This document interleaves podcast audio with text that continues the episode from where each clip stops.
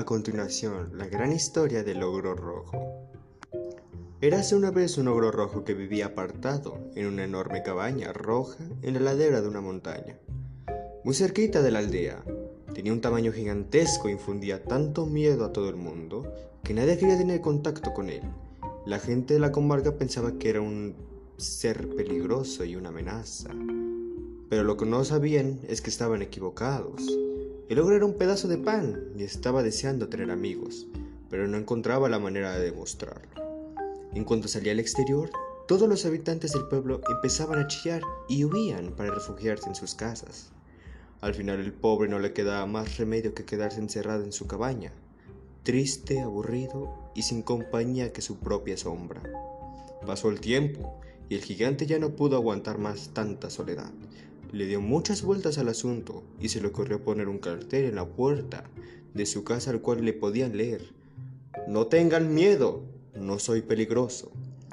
La idea era muy buena, pero en cuanto puso un pie afuera para colgarlo en el picaporte, unos chillidos le vieron y echaron a correr ladera abajo aterrorizados. Desesperados, rompió el cartel, se metió en la cama y comenzó a llorar amargamente. Qué infeliz que soy. Yo solo quiero tener amigos y hacer una vida normal. ¿Por qué me juzgan por mi aspecto y no quieren conocerme? En la habitación había una ventana enorme, como correspondencia a un ogre de tamaño, un ogro azul que pasaba casualmente por ahí, y escuchó unos gemidos y unos llantos tan tristes que él se le partió el corazón. Como la ventana estaba abierta, se asomó. ¿Qué te pasa, amigo? Pues es que estoy muy apenado. No encuentro la manera de que la gente deje de tenerme miedo. Yo solo quiero ser amigo de todo el mundo.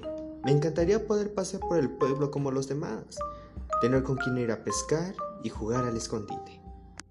Bueno, bueno, no te preocupes, yo te ayudaré. El ogro rojo se enjugó las lágrimas y una tímida sonrisa se dibujó en su cara. ¿Así? ¿Y cómo lo harás? A ver, ¿qué te parece el plan? Yo me acercaré al pueblo y me pondré a vociferar. Lógicamente pensarán que voy a atacarles. Cuando todos empiecen a correr, tú aparecerás como si fueras el gran Salvador. Fingiremos una pelea y me pegarás para que piensen que soy un ogro malo y tú un ogro bueno. ¿Qué quieres defenderles? Pero yo no quiero pegarte. No, no, no, ni hablar. Tú tranquilo y haz lo que te digo. Será puro teatro y verás cómo funciona. El ogro rojo no estaba muy convencido de hacerlo, pero el ogro azul insistió tanto que al final aceptó. Así pues, tal y como habían hablado, el ogro azul bajó del pueblo y se plantó en la calle principal, poniendo cara de malas pulgas levantando los brazos y dando unos gritos que ponían los pelos de punta hasta los clavos. La gente echó a correr despavorida por las calluejas buscando un escondite donde ponerse al salvo. El ogro rojo siguió la farsa, descendiendo por la montaña a toda velocidad y se enfrentó a su nuevo amigo. La riña era de mentira, pero nadie lo sabía. Maldito ogro azul, ¿cómo te atreves a atacar a esta gente buena? Voy a darte una paliza que no olvidarás y tratando de no hacerle daño, empezó a pegarle a la espalda y a darle de patadas en los tobillos. Quedó claro que los dos no eran muy buenos actores, porque los hombres y mujeres del pueblo picaron el anzuelo.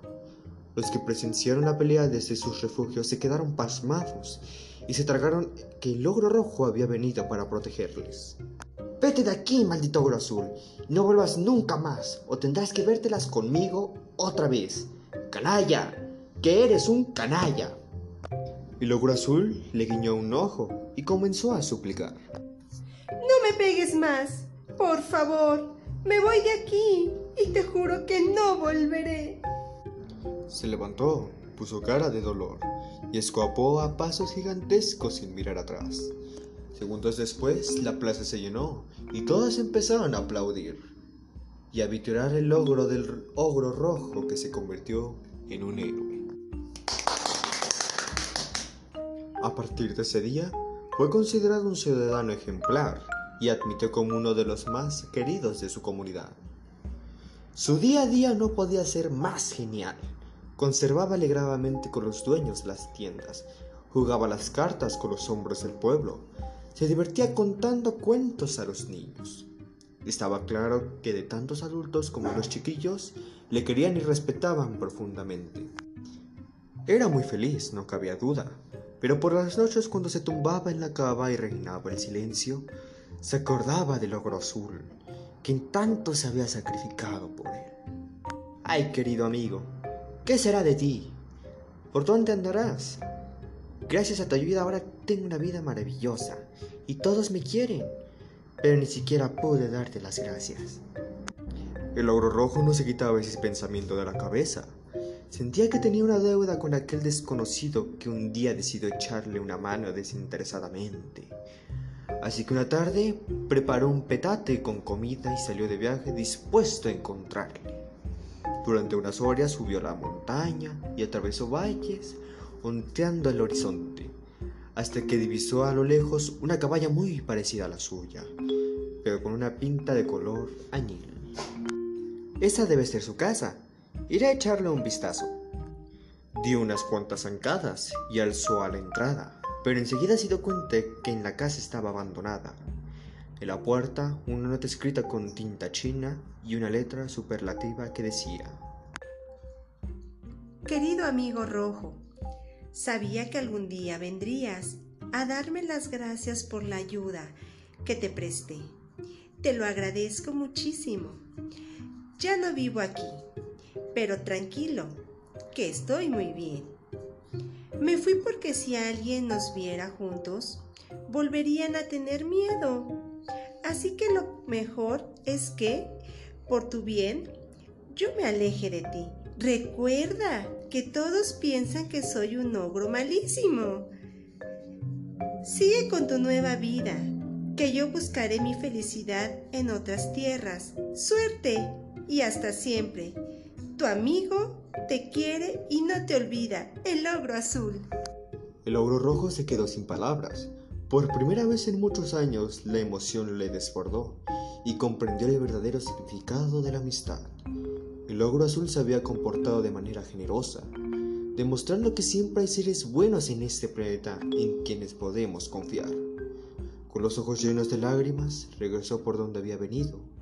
Continuó siendo muy dichoso, pero jamás olvidó que se debía a su felicidad del pandadoso ogro azul que tanto había hecho por él.